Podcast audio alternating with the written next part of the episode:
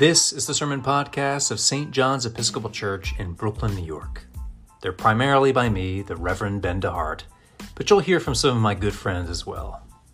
We at St. John's exist to proclaim the good news of the gospel, so if you like what you hear, we'd love it if you join us in person. Our Sunday services are at 10 a.m., and our beautiful church, located in Park Slope, is easy to get to from all over the city.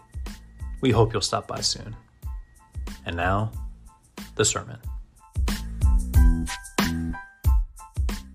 Many of us in this room absolutely love Martin Luther.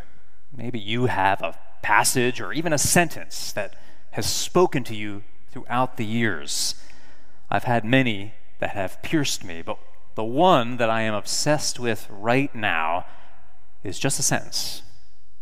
It goes like this Though every man be a liar, Christ is no liar. Though everyone be a liar, God is no liar. Why do I open with that?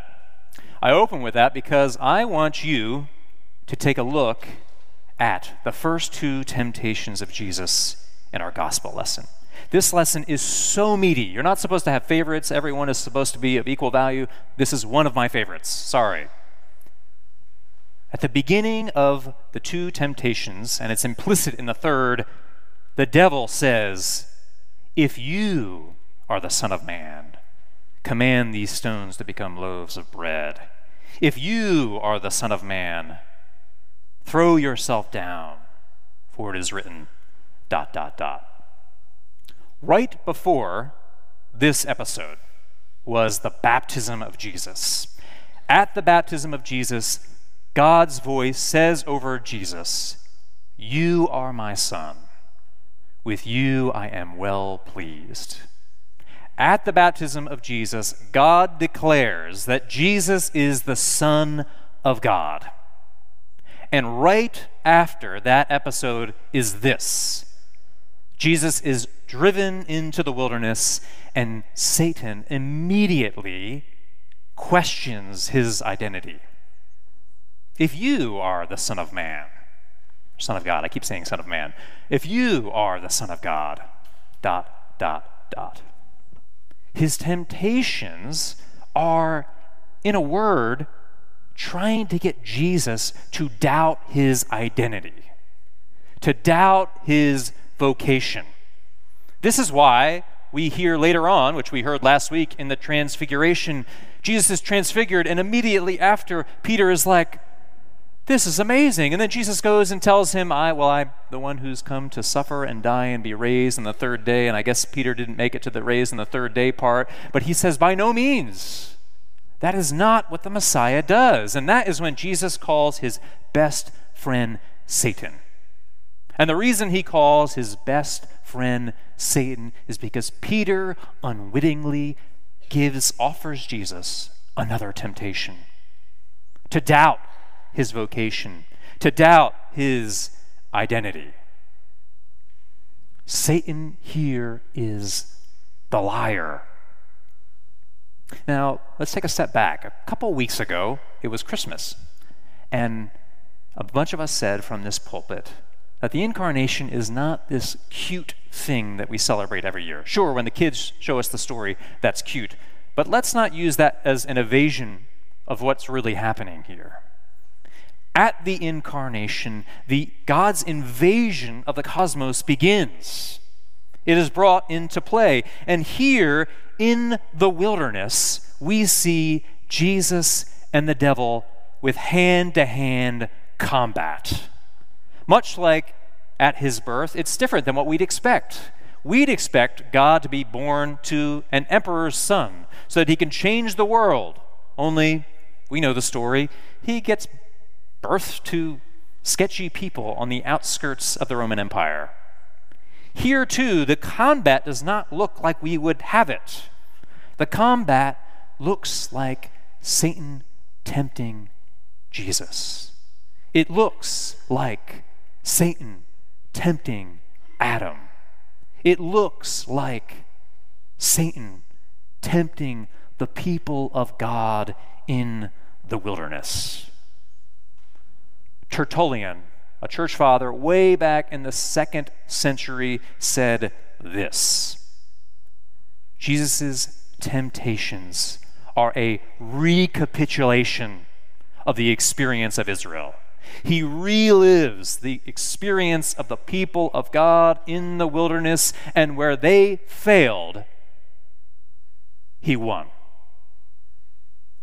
I mean, take a close look at this. The first temptation, turning the bread, the, the stone into bread, it's echoing Israel's grumbling after food in the wilderness. The second temptation is the rebuke for the people of Israel putting the Lord their God to the test in the wilderness. And the third, and for Matthew, the ultimate temptation, it echoes the people of God's worship of the golden calf. Do you see what's happening here?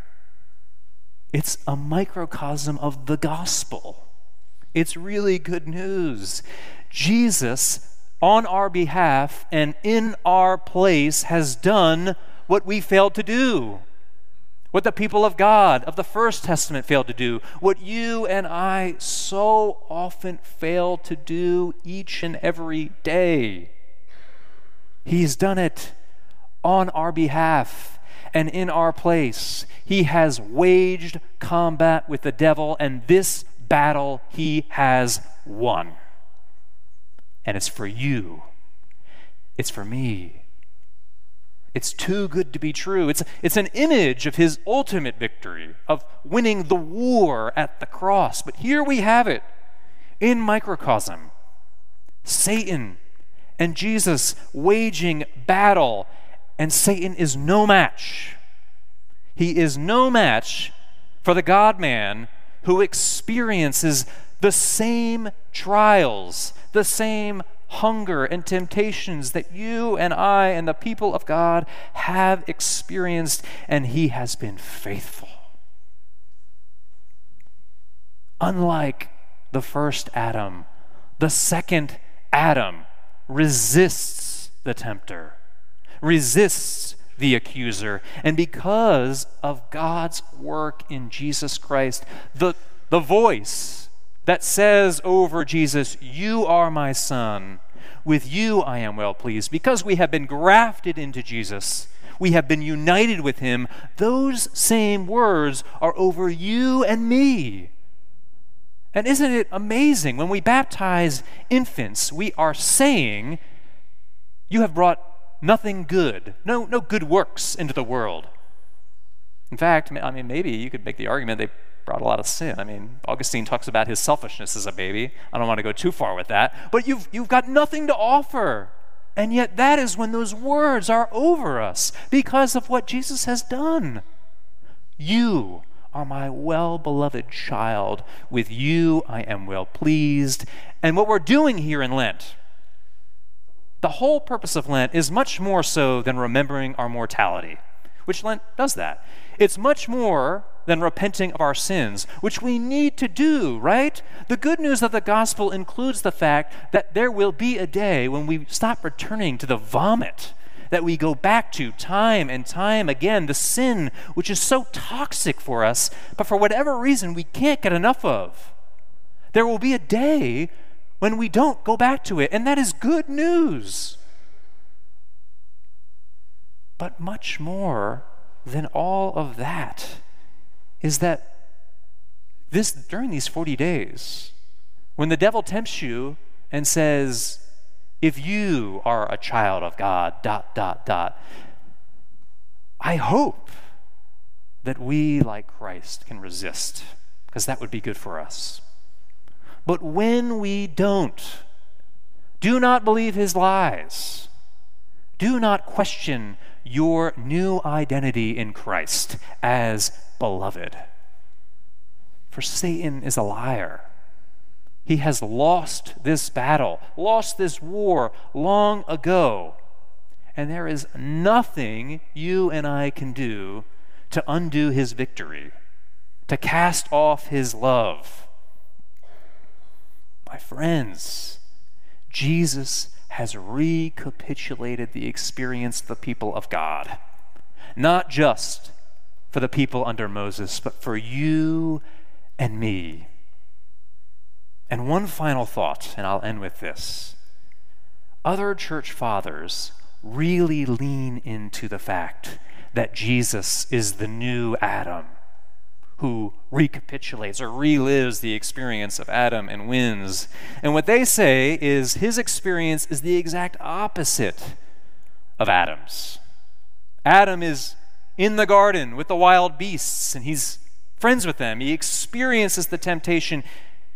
He falls and is driven out into the wilderness. Only here in our text today, Jesus starts from the reverse. He's in the wilderness He's experienced the fall. He is tempted by the devil, and especially in Luke's account, it emphasizes that he is with the wild beasts. And it's as if we see an image of the garden restored. My friends, it's too good to be true. You and I are sons and daughters of God in Christ. And though we doubt our identities as such, though everyone be a liar, we can lean our whole weight into the truth that Christ is no liar. Thanks be to God.